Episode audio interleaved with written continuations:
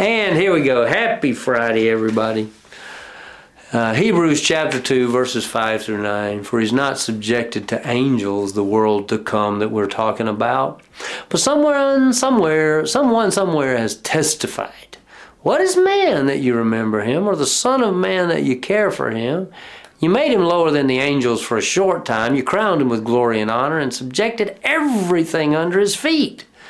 For in subjecting everything to him, he left nothing that is not subject to him. As it is, we do not yet see everything subjected to him, but we do see Jesus, made lower than the angels for a short time, so that by God's grace he might taste death for everyone, crowned with glory and honor because he suffered death.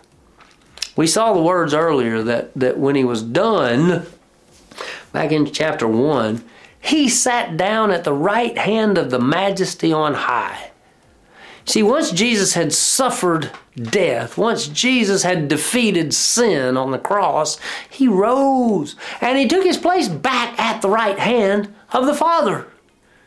He's the God man, fully God, fully man, who is sovereign over all of creation. He has dominion over all of it.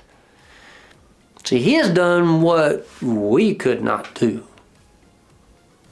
He has done what no one or none, nobody can do what Jesus did. See, he lived sinlessly. He offered himself up as a sacrifice. He died and he rose again. He is the object of our faith. See, that's the title of the messages until we finish Hebrews. See, as we study Hebrews, we're going to understand in our conversations, or basically, I'm doing all the talking. I hope you're having conversations around this book and around these passages. But see, Christ is the object of our faith. Jesus, quite honestly, is our faith.